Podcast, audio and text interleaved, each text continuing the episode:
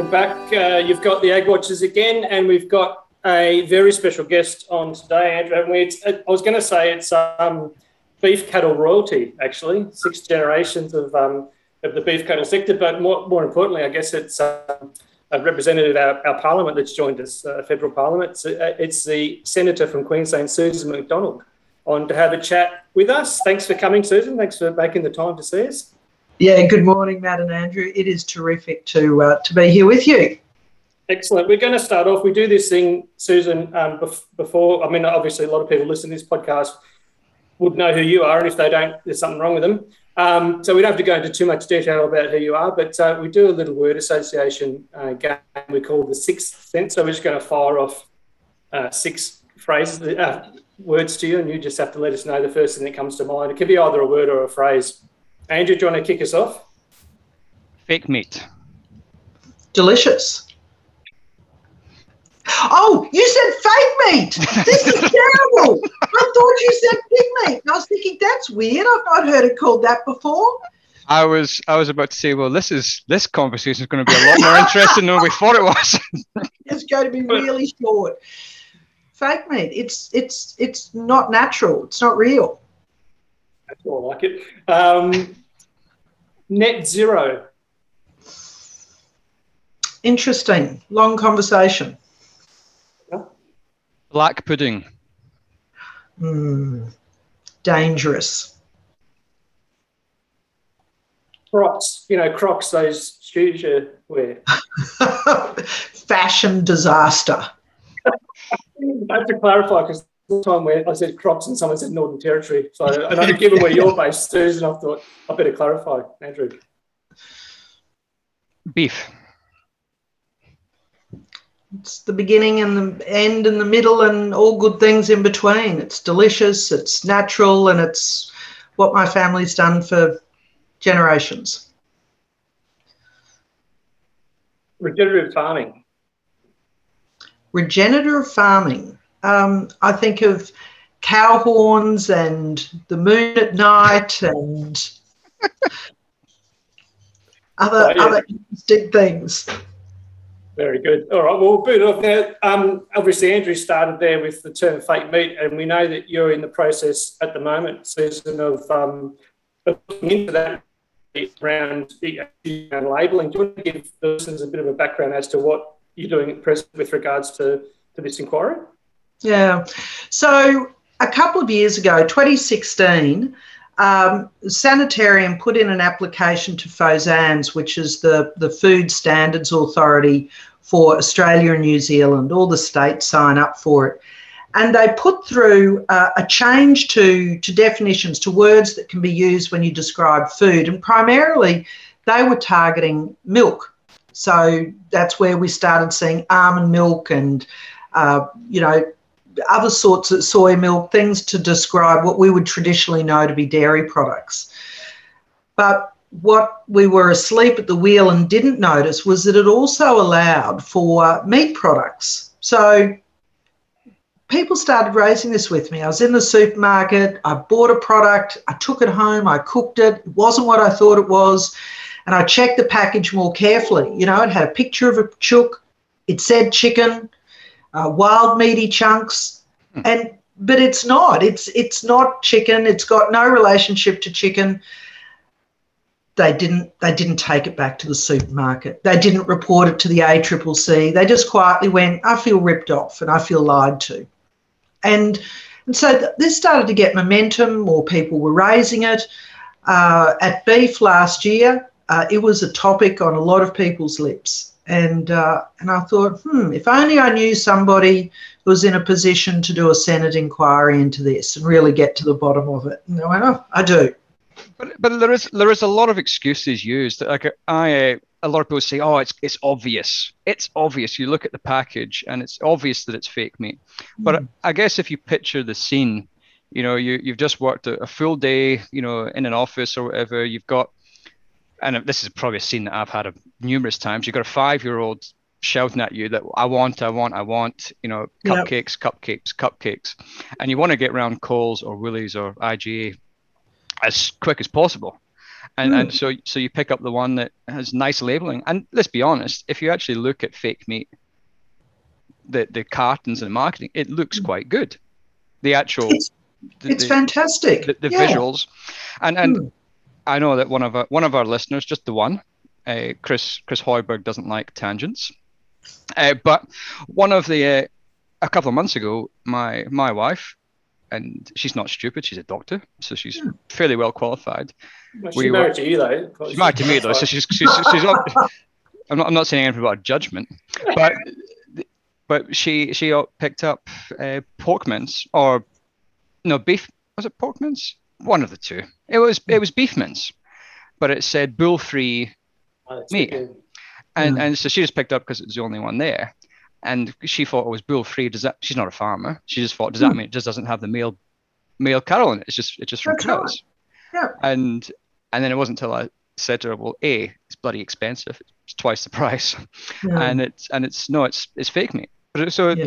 if you're in a rush you're not going to find it no, and you've just touched on a whole heap of issues about why this is misleading to customers. When I did um, commerce a million years ago, and I remember when we did marketing, one of the discussions we had was about uh, marketing disasters, and uh, and they talked about Rosella tomato sauce. Now, Rosella tomato sauce was something I grew up with. You know, the big glass bottle of tomato sauce with the parrot on the front, and they launched in South America. Put it on the shelves. Nobody bought it because if English is not your first language, are you going to buy parrot blood? Is that really what you you know? It just didn't translate. And and I know because I ran butcher shops for six years. Um, people shop with their eyes. So exactly as you described, you're busy, you've potentially got some kids with you you just want to get home you've you know what what's for dinner tonight? And so you're looking to pick up something that's fit for purpose that you know that's going to do the job. Uh, and then bull free i mean you know as as pig producers you know that there's there's some there's some male um, animal issues for some people god new zealand butchers don't get me started on i can smell it I can smell it. You can't smell it. You true. Anyway, but you know that is the thing that that some people would go, oh yes, that makes sense too. So they've kind of ticked all these boxes about why the the busy, uh, time poor customer who has been trained over, you know, so long to to know that if you're particularly if you're in the meat section, you're buying meat and you're buying uh, something that's got all these um, uh, values and qualities and attributes that you don't even think about now because you know you're in the meat section, you're buying mince, it's for dinner for your family, uh, and that's the product you're buying. But uh, it's really interesting to, to hear your wife talk about it because as a doctor, she would have some other views, some nutritional views, some other qualities that we, we might touch on next. Well, she, yeah. well, she, well, she, I'll, we'll touch on it later, but her, her main point was, well, my wife is very much one of those people who when we when we order fish and chips, we have to wait for ages because it has to be without any salt. And um. so so she's very and and it, Australians have a lot of salt in their food. That's the one. What's one thing I noticed when I first moved to Australia. I said, ordered fish and chips, and then the person put salt on it. I was thinking, when's he going to stop? we're, now, we're, now, taking dietary advice from a Scotsman. the, country, the, country, that deep fries Mars bars and and uh, has a munchie box full of deep fried food.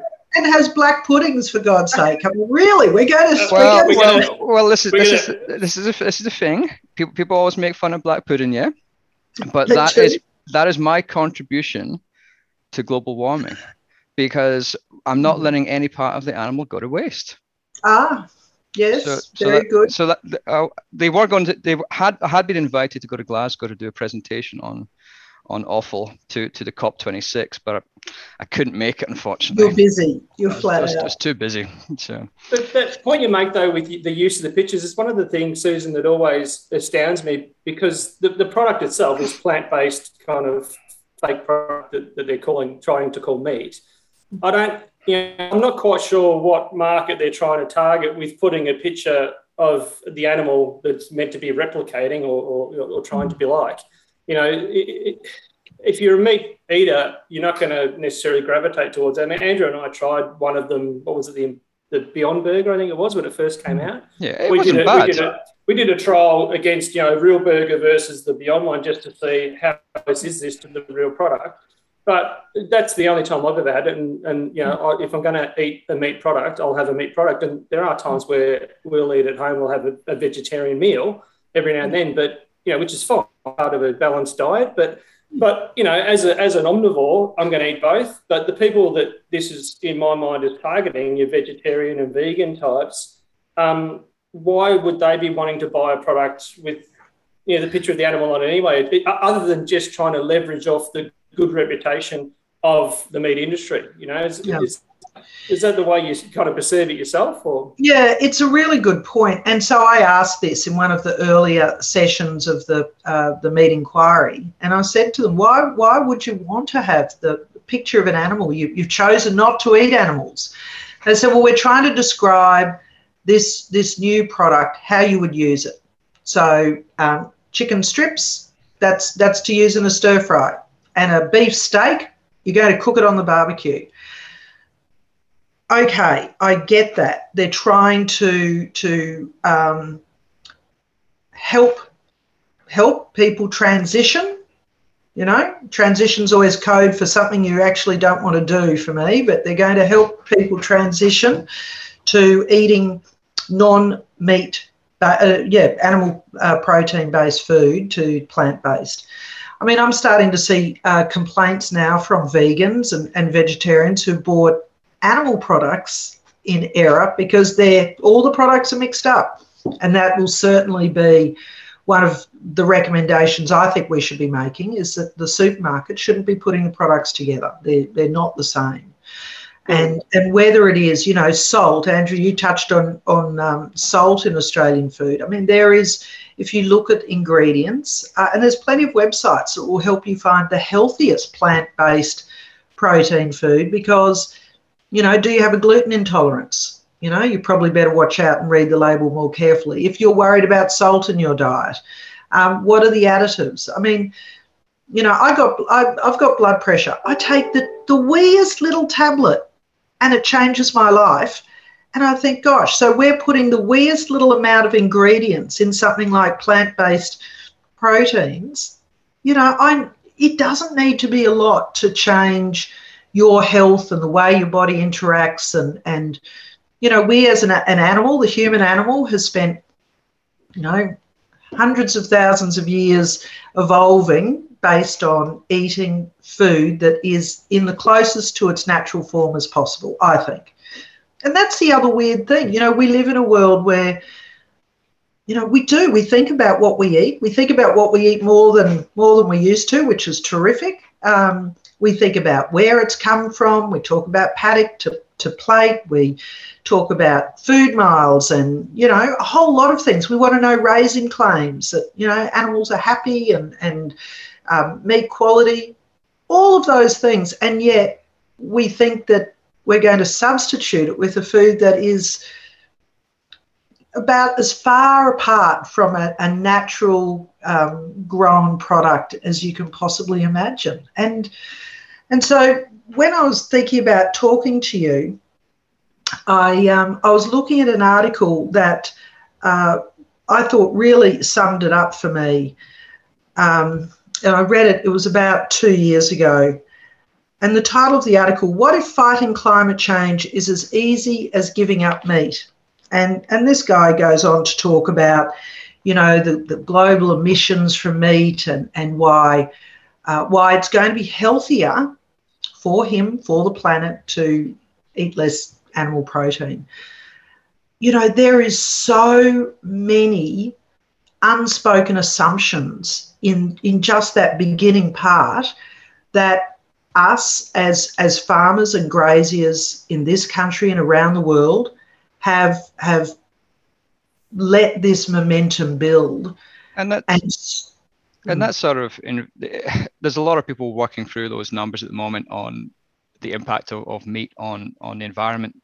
But it seems to me that to say that you can save the world by stopping eating meat is just absolute nonsense on stilts Like well, the, mis- the, misinformation around that um, that whole narrative of, of livestock, and, and, in particular the beef sector, is one that gets targeted a lot as, as one of the livestock you know components that's causing all the, these so-called emissions. But like I'm forever online. There's a there's a really good graphic that uh, I think is from that our our World in Data group, um, and they've got one that, that that sections off all the emissions across all the industries globally, and, livestock and manure combined, I think the emissions are 5.8% of, of all emissions, greenhouse gas emissions, um, whereas something like transport's, you know, 16 point something percent. You know, mm. um, so there's there's bigger areas to focus in on, and I actually think the livestock side, when you start to look at things like the regenerative things, so not so much the the, the, the buried cow horns, but the more traditional, the, the more kind of, I guess, um, I was going to say traditional uh, regenerative, the more um, not the, not the kooky stuff, the, the stuff that actually does have some science behind it. Um, I think that the livestock sector is actually part of the solution when it comes to carbon capture and particularly that grazing type animal. Well, if you if you if you look at the that that well Queensland and Northern Territory and all that yeah. rangeland sort of thing, that is all regenerative agriculture anyway. It just it they just haven't sold the buzzword. Yeah. You know, so so what a point well made. And so I was part of of you know the government saying yes, we're going to sign up to these emissions targets um, for 2050. Now, I did it because I know that agriculture, you know, particularly the beef industry, but all of our export markets, we rely on access to the EU and the US and, you know, for these premium markets. And I was a kid when the when um, the UK went into the EU, the beef the beef slump, you know, it wiped people out and and for a generation. Uh, so I'm really conscious of well, how do we take the the exceptional work that agriculture is doing, uh, meat processors, putting in biodigesters. You know, they will go from emitters to sequesters. You know, regardless of your views on climate change, Australia is batting well above its weight on innovation and change. And I feel really confident that we can do this in a way that is recognises Australia's unique uh, climate conditions and and huge rangelands and you know we are we are excellent at this stuff. And and transport you know an important part of our industry. Uh, they're they're all over this with you know the sort of engines they're using the fuel they're using um, you know structure of trailers and trucks and you know we'll we'll be all over this. I, I don't i'm not scared of it. But what i am terrified about is um, I don't know if you remember, there was, you know, a children's fable, and it's about the emperor, and he comes out and he's going, "Look at my fabulous fine clothes! Don't I yeah. look marvelous?" And and finally, one of the kids goes, "But he's not wearing any clothes," you know. And I worry that in our rush to solve emissions, we will stop growing food. Like there is nothing more important as humans to do, nothing that people should be prouder to do than to grow food. And and, and that, that's one of the concerns that we I've sort of raised in, in recent times as well. Uh, is is the fact of the matter is that okay, climate change is real, and, and in my view, like I'll just take the scientist's view on that. I'm not a climate scientist, uh, but but the reality is there's a lot of calls. We've got to turn off the coal power stations tomorrow. Uh, but the reality is, at the moment, we obviously use fertilizer for all of our crops, and the fertilizer price has gone up by three times in nine months because the price of coal's risen yeah. and, and the price of gas. If we were to turn off the coal power stations, then our fertilizer price would be 10 times higher, yeah. which would mean our, our price of wheat and price of bread would be through the roof. And I, and I was sort of talking to a relation last night back home and saying, well, we've got to do things. He was a younger fellow. He's I'm I'm late millennial. He's younger millennial. And uh, I sort of said to him, well, you can turn off everything, but the reality is that you have to sort of do it in a measured and controlled yes. approach because yes. okay you can you can make sure that we've got a world to live in in 100 years time but we've actually got to live in that world and survive and be able to afford things for the next 10 15 20 years yeah. so but going, going back to food labeling yeah just we, we, uh, we can go back to sort of i think environmentalism will come up later but isn't it disingenuous to an extent the fact that we have things like uh, we can't we're allowed to have you know beef on on fake meat we're allowed to have you know pork on fake pork and yada yada yada and fake scallops i saw the other day mm. uh, but then we've got these issues around labeling for like the export and import market. You know, we can't have Greek feta, we can't have champagne, we can't have Irish black pudding or Scottish black mm. pudding. You know, and but so we've got to rename those because of those. I can't remember what they're called, geographic something or others. Yes. Um, yes.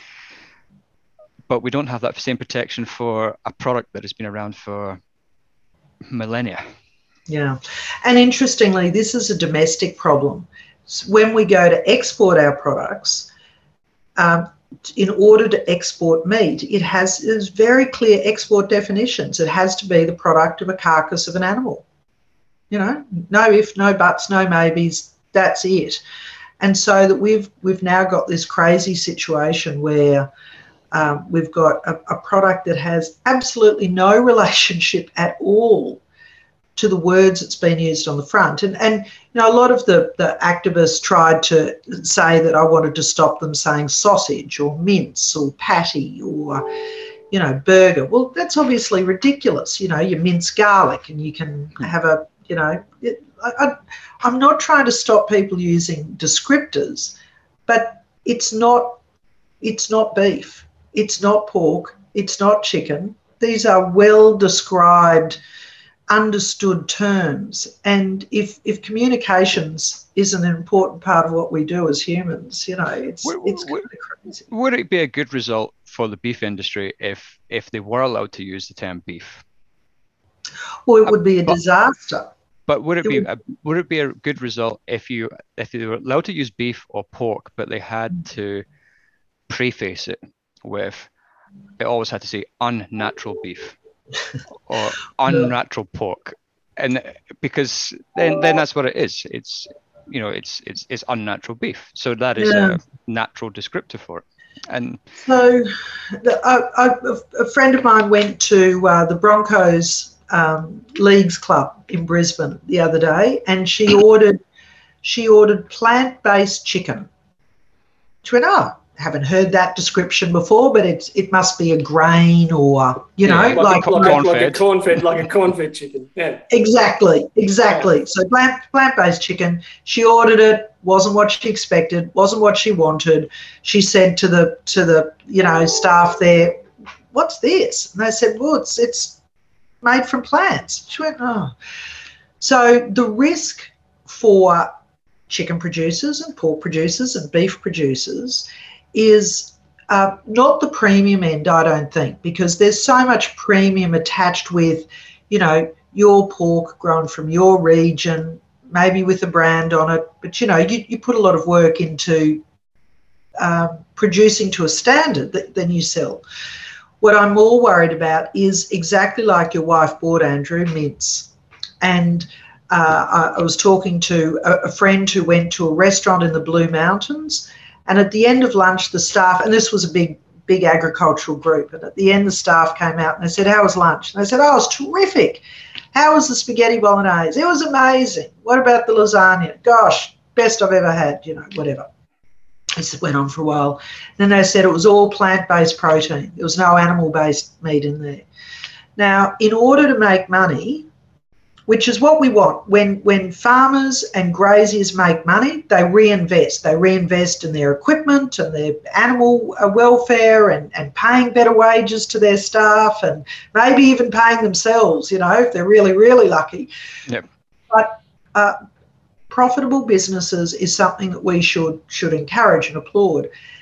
If you start taking out the secondary cuts and the the the, the mince, the grinder products, there is no money to be made.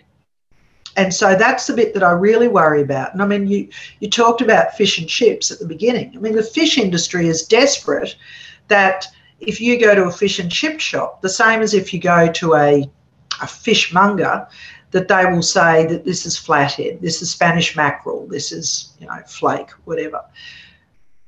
But when you go to a fish and chip shop, that that falls off. And and so when I was running butcher shops, that was something we made a big effort about. That that once you went to a steak, you could buy a whole, you know, Cape Grim um, cut of yeah. beef. But when it went when it was sliced, then you'd lose that that connection. And so we made a big effort of making sure that you knew what you're eating. But anyway, so the mint stuff That's critical. Get And that wrong. That's exactly what that you, you must have listened to one of our previous podcasts, Susan, because Matt and I had discussed that previously, and that Matt mentioned earlier on that we tried the Beyond Burger, Yeah. and and if I'm completely honest, it was quite good.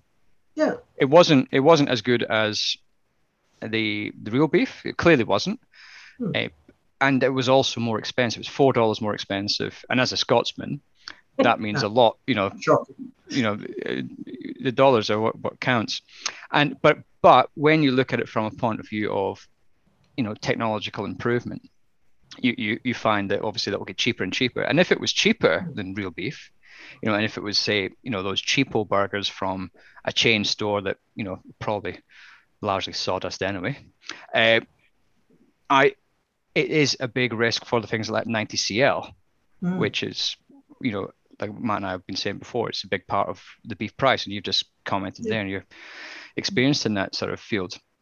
But I guess one of the, the good signs is I, I always look back to economics as being the sort of the driving force of things. And like Matt, we, we were looking at last week the uh, the Beyond Meat share price, Yeah. which which clearly has uh, you know it was an IPO that went out and it was you know hugely valuable company and it's and it's back to where it initially listed at because they're having terrible sales. They're not making money, and then and if, if it's uh, you know the co- the COVID experience when there was a rush on proper meat, real meat, Mhm. um, all of that all of that kind of fake meat product. A lot of the times I was seeing images of just you know left on on the, the shelf. shelves, you know, all, Yeah. all there left on the shelves. It's not the uptake isn't what they're claiming it is, and that's because I think the product is not the right thing. Well, One- pe- one well, thing pe- you pe- me- pe- me- people try it once. Mm. Well, my, Yeah, my, I mean, wa- that- my like again, uh, my wife will hate this, but she doesn't listen to podcasts podcast anyway because she says it's cringeworthy. But the uh, the uh, she doesn't like hearing my voice because she says I sound too too Australian now. Uh, Oh, but the uh, but she tried the fake meat burger about the week after we tried it, Matt, and Hmm. and, and she tried it and and she just didn't like it. She just thought it was too, it was almost too flavorsome in a way. Was how she described it. Like it was Yeah. almost like eating a bag of beef ch- crisps or chips Yeah. or chicken crisps. Chicken crisps are more chickeny than chicken Yes. Yes. because they've got to throw the flavor in. But but but going back to you actually you made a really good point. And I hadn't really thought about it as much. And and I'm no communist, yeah. I'm, I'm a sort of economist and a capitalist, but I do get concerned with the likes of Jeff Bezos and Elon Musk. We look up to these people who, you know, have huge amounts of wealth. And you look at Amazon, huge number of companies under them. And that's the risk you have with fake meat as well, is that, you know, you're going to have a couple of companies which you know beyond meat ultimate burgers or whatever they're called Mm. v2 food who then basically you have a really cons- we, we always get concerned about a consolidated supply chain but in that is ultra consolidated you don't have small scale mum and dad butchers or anything you have a big factory with a mincing machine in the us Mm. somewhere that pumps it out and, and sends it Yeah. over That that is a really great point because can you imagine if we lost our farmers out of our regional communities? Yeah. You know, who goes to the schools? Who's teaching in the schools? Who's you know, the, the communities would be gutted. And I, I think that there's, again, we talked at the beginning about the assumptions around, um, you know, about plant based proteins versus animal based proteins. There's this assumption that, that all of these animal farmers are just going to convert. They're going to convert to growing broad scale crops and, you know, everybody will still be happy. And, you know, much of Australia is not suitable for cropping. You know, it's suitable for low intensive animal production. Um, but, but even you know in your part of the world where you can grow uh, grow pigs or, or you know you can feedlot cattle uh, in smaller areas you know that's also not suitable to to growing your crop for a whole lot of reasons so i just think we've got to be really careful that we don't let people um, continue to uh, understand these assumptions that plant based is better for your body. Um, we'll be doing some nutritionists in the next round of, of uh, the inquiry hearings, and I'll, be fascinated if they can convince me that having something that's been pressurized, heated, flavors added, um, you know, and, and then poked and prodded into a shape that looks like uh, an animal product, that that is going to be um, a good good idea for my body and, and for my kids. Um, so, so the nutritional aspect, and then this this sustainability aspect. I mean, the, the work that's been done by the CSIRO on asparagopsis, on methane reduction, and increased profitability and productivity, you know, with that conversion of the digestive system is really exciting. Hmm. And instead of us slamming farming and agriculture, we should be saying, we, we know you guys have got this. You have to adapt. You've got wildly fluctuating market conditions, environmental conditions, um, consumer fads about what they're eating. You've got this, you know. Um, and instead we're, we're going to run to a solution that I think is is really dangerous. That's a good point. I mean, I'd say often, you know, on social media to, you know, going back to that emissions um, narrative, that I perceive the red meat sector, and particularly in Australia with the carbon neutral goal of 2030 from MLA, um, that we're part of the solution to uh, yes. emissions, not not part of the problem, and particularly some of those practices. You know, and if you contrast what where that's heading to, the, I'd like to see the both the nutritional aspects um, of, of, the fake product and also the environmental uh, and the biodiversity aspect of like if you look at a, a rangeland kind of cattle or sheep grazing environment, there's a lot more biodiversity in that mix. Uh, than what you see even in, in the broad scale cropping, Andrew. Oh, you're going to get in trouble with half of this. but, but, but, but, but, you are right as well in, in terms of, let, us say, for instance, you were to, you know, if, if we were to follow, you know, the, the, the young millennial advice, the, the really young millennial, probably even Gen Alpha, whatever they're called, you'd mm. get rid of meat tomorrow, you get rid of coal tomorrow. But but the reality is that if you got rid of meat, you've actually got like in Australia is a probably a a primary example, those areas, if we look at you know rangeland sort of area, mm. it's not really suitable for anything else mm. at all. Really, like it's it's mm. not. It doesn't have the capacity to do anything else. So these hmm. farmers are actually managing that land. Yes. Uh, to, to, to ensure that it doesn't you know burn to the ground or, or whatever else. So it is I, like I, I, think I think you're right, Matt. I think and I think you're right as well, Susan, in that we have fantastic opportunity ahead of us. I think there'll be a lot of uncertainty in terms of farmers understanding what they can and can't do, and I think mm. there'll hmm. be a lot of red and green tape to come. Well, but, that's that's an important part too, and that's that's my next step after this inquiry. Is I want to look at well, what is the pathway for farmers being able to trade their own credits directly to some woke family in the US who wants to offset their, their carbon emissions, you know, and they want to buy it from someone from an Australian farmer doing all these great things. I fought really hard that um, we had uh, uh, soil carbon included in the accounting when, when the Prime Minister went off to Glasgow. You know, that I think that's a terrifically important part of the of the solutions. And um, you know, there's there's so much exciting stuff. We should not be not be worried about the farming sector. We're, we are leading the charge on this, and we should feel confident that the food that's grown in Australia is grown to higher standards than anywhere else in the world. It is to high nutritional um, uh, levels because you know we've got the great environment for it. Uh, it employs a hell of a lot of people in parts of the country that otherwise, um, you know, what would be the activities? Because, as you said, we're going to have little plant based, you know, factories, you know, dotted across the country. We won't. There'll be a couple of huge ones um, on economies of scale, and uh, and they'll be making making those products. So no, look, I feel very confident, but we do need to shift the conversation about what's healthy what's not, and stop um, stop having this this assumption that in some way plant-based proteins is the equivalent. It's, it's not the equivalent in how it's manufactured. It's not the equivalent in its ingredients, and it certainly should not be the the equivalent in the names we call it. That one of the one of the points you made earlier, and probably reference to the background you had. Was it six years? You're in the, the managing director of the butchery side mm. of the of the family business. Um, yeah. and, and you referenced that, that the use of the term sausage. I, and I can't remember now, I spent a couple of years in the UK for my sins as a currency trader years ago. And I can't remember now if this was a, a specific thing to the UK or whether it's actually within Australia, but to have a to have a product called sausage, it have a certain amount of meat product in it to be labelled yeah. as sausage. I thought. Is that true? Is that, yeah, is that... It, because again, I think most of the sausages were mainly sawdust anyway. Oh, look, this is an outrageous thing to say, Andrew. We're going to have words shortly because in Australia, I can't speak for the, you know, what happens in in, um, in the Scotland. UK. It, could be a beef sausage, but it's made out of horse. A horse, yeah.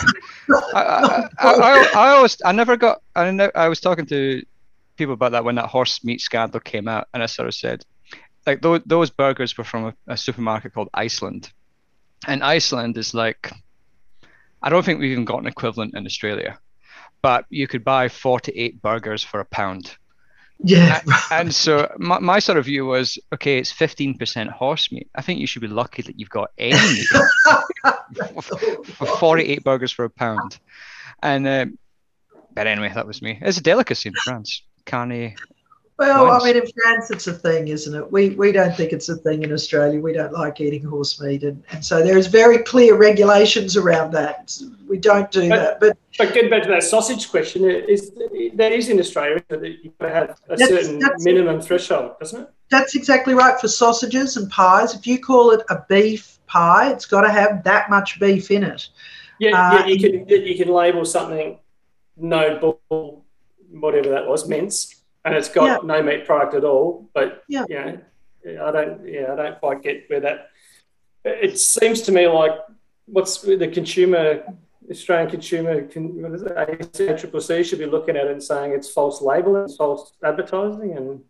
Well, that's exactly right, Matt. We have got such clear rules on, you know, what a real estate agents can say. You know, if somebody even thinks that they might have been misled by a real estate agent, there is really harsh penalties and clear standards of description for properties. We have a clear understanding um, as Australians. We don't like BS. We don't like being misled.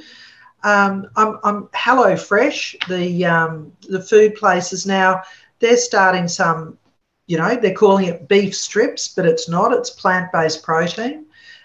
You know, imagine if that turns up in your in your food box. You go, oh yeah, it's it's it's a beef beef strip because it says so, and it's not. That is not cool. And the bit mm. that I can't, you know, we will keep having this this inquiry and we'll get to the resolutions. But the bit that I'm saying to the minister is. On what planet are we living that we think that this is okay. It's not okay. We wouldn't accept it if you if you you know, the head of AgForce in Queensland did this great opinion piece, and he said, imagine going into, you know, an electronics store, and you buy a box, and on the front it says, um, uh, "Best iPad you've ever had. Um, you'll never need another iPad." You get home, you open it up. It's not an iPad. It's a, it's, and it's not even a, an Apple. It's a, um, an Android phone. So it's not nothing, nothing like what it was that you thought you were buying. You would have grounds for a, a, a claim because that is patently misleading and wrong. And yet, mm. suddenly, the most important thing we do, the food we put into our body, the food that we put on the on the table for our families, we're allowing that to be completely bastardized with this marketing it, it, it really beggars belief. And I think, uh, as I've done media across Australia, regardless of whether you you you know you're a beef eater or a meat eater or you're a vegetarian or a vegan, Australians seem pretty united in this is rubbish. Yeah. This is rubbish. You just mm. can't you can't back this in. I think, so. like, and I do still think, like, going back to the, the cropping side, Matt, I still think there is there is still a benefit. You're trying to get me in trouble again now. You want me to say something else that no, but but but there is obviously like the fake meat thing. I think it, it can be complementary to real meat, sure. and I think it is it is an industry for for for for cropping farmers, the pulse industry that we can we can benefit from it. The reality is though, there's still the market for pulses just in general. Before you even talk about fake meat, and you actually just talk about you know your traditional lentils and your dal curries and whatnot in India and, and the subcontinent is just so huge anyway. So I think the pulse market is going to be huge regardless. And, and I'm a big fan of, you know, uh, uh, if I go for a curry, I tend to go for a vegan curry anyway, or a vegetarian at least. because I think it tastes better. But but I just I wanted to ask a few questions on, and this might be personal. I don't know. Uh, we, we, we don't we don't get politicians on that often, and and I and, and but I speak to politicians quite a lot in in, in our, our professional world. I think it's the most terrible job in the world. Like uh, like I think it's it's you you probably tell me I'm right or wrong. You're under so much scrutiny and you're under so much pressure all all the time. And what kind of pressure are you under when you're talking about fake meat? Like, surely you must have got some some hate mail about that. Uh, some cracking stuff. Some really, really ugly, you know, just and and in some ways, the worse it is, the easier it is because you say, well, you don't know me, and that's, you know, um, yeah. But but it is extraordinary what people think they can say, and and why people felt threatened. I mean, I've been really careful at the beginning of every conversation I have is to say I support farmers. I support grain farmers and beef and plant and, and pork and chicken. Yeah, I support our graziers and farmers in every form. Well, even on this podcast, as soon as you started, you said that fake meat was delicious. I know, I know. I can't. I'll never live that down. Uh, um, it's, it's my age. It's my age, my hearing. You see, so I'm not a millennial. It's, the, uh, it's the Scottish accent. It's for you off. yeah, use that excuse. But but it must. And this is what I always think. It's like a lot of people seem to think it's open slather with politicians in that they're not people and mm. they can sort of you can say whatever you want to them and you can hurl as many but they wouldn't say something i imagine you've got messages that you wouldn't say to somebody in industry or, and, and, I think that's the advent of social media and stuff allows people to, to do that. Yeah, and I mean you'd see it too. It's there is some weird thing that once people get uh, behind a, a screen, it, it, seems to strip away their social niceties, and and they'll say uh, things that are you know not okay by any stretch of the imaginations. If you heard your kids say it to somebody else, uh, there'd be a consequence because that's just not how we behave. Um, look, I have to tell you that uh, I, being a politician, um, I don't think would be on the top of, of most people's lists. But I got to an age where I went the industries I I love, the communities I love, the people I love, they need a voice in the national debate. Um, and and so you know perhaps it's my obligation to to uh, go and take the fight up uh, in Canberra and uh, around the country. So that's what I've done. But I, yeah, look, it's an interesting job. It's a privilege. Not many people get to do it. And um, I get to meet amazing people and do amazing podcasts. And but, oh, but which, which which podcast yeah. were you doing? It was amazing. we, should, we, should, we, should, we should have listened to that one, see if we can get any tips. how professional we are. How professional we are, Andrew. Um, you mentioned though before we, have taken a fair bit of your time, Susan. But before you go, um, the, the timing of the next phase you said about the the assessment with the nutritionist. That is that is there a schedule around when we can expect that to roll out, or is that kind of soon? Yes, or we'll have another uh, inquiry on the 18th of November, I'm pretty sure it is, um, and then another one relatively soon after that. We're going to hear from some of the plant based manufacturers um, who had uh, declined our invitation previously, but now they think they might get involved. Um, and, and you know, that's great. I want to hear from everybody. I think that there's some other agendas that they won't talk about you know, people who are against animal farming, uh, who are involved in these industries. And, you know, we'll see if they're open and honest about that. Um, but I, I, am really keen that what the, the point we end up at is that Australian consumers can make a decision based on what they understand and what they're told on the packaging. And uh, as a mother, somebody who had three kids, uh, trying to get around the shops make sure you're putting food on the table that you think is the best for them. You know, it's got to pass the pub test, and uh, and that's where I want to end up. Well, all I can say is my my major concern is when they started doing veg at the, the some of the images from the COP 26 that I've seen hmm. has been really quite a cultural faux pas in my view. mm. of people eating vegan haggis, which is just.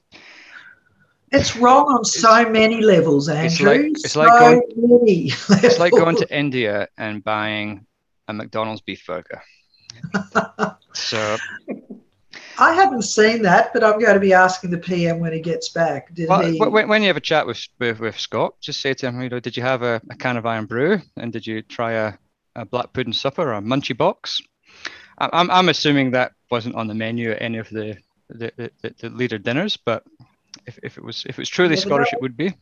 You never know. That's exactly right. But I mean, how crazy is that? That that how cra- now let's just how crazy is that that we are going to have an international meeting where the Kool-Aid is well and truly being slopped around that people say that we can't eat animal products, something that has sustained and nurtured and brought humans down out of the trees, you know, 100,000 years ago.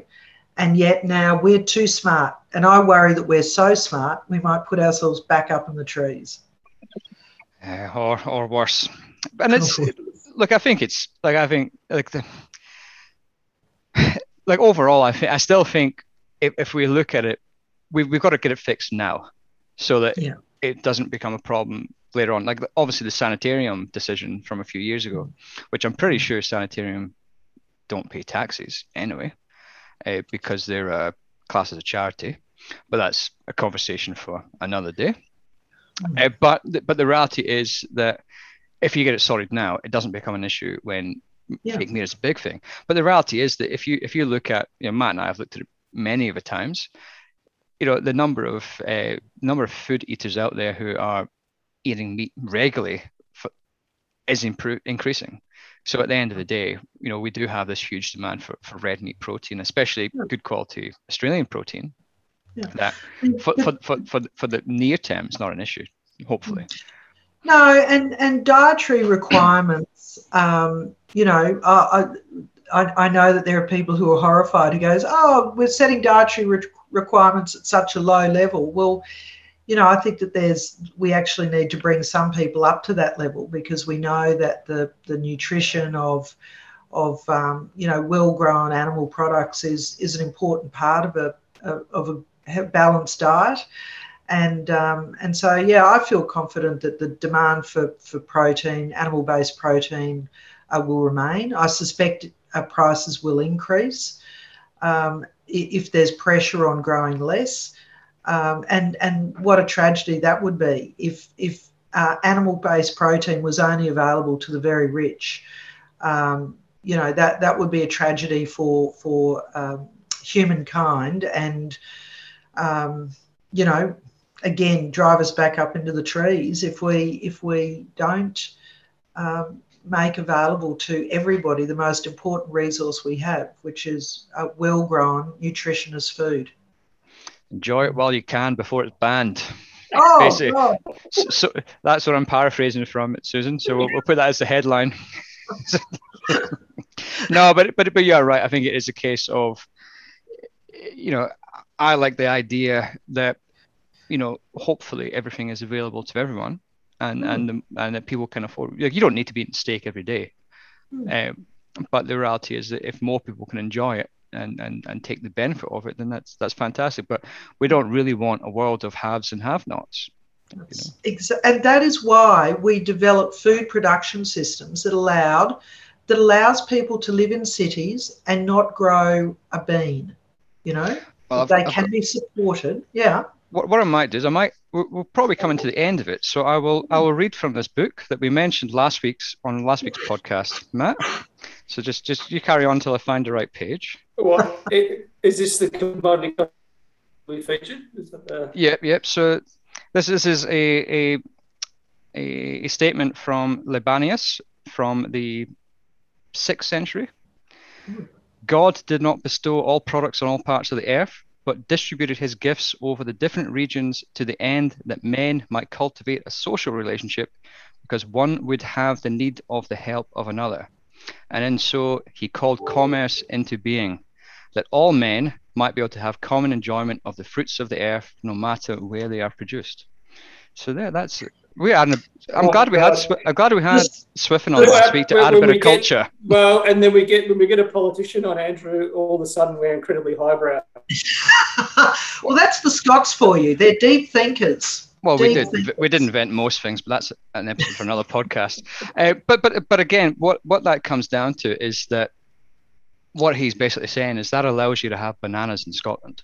That's exactly right or uh, haggis in Australia. Scotland and and um Scotch and, whiskey. And, but, yes, that too, and and beef in the UK in the middle of winter when all the animals are in sheds, and you know, um, oh, there's a thousand examples of how, by by these these trade routes.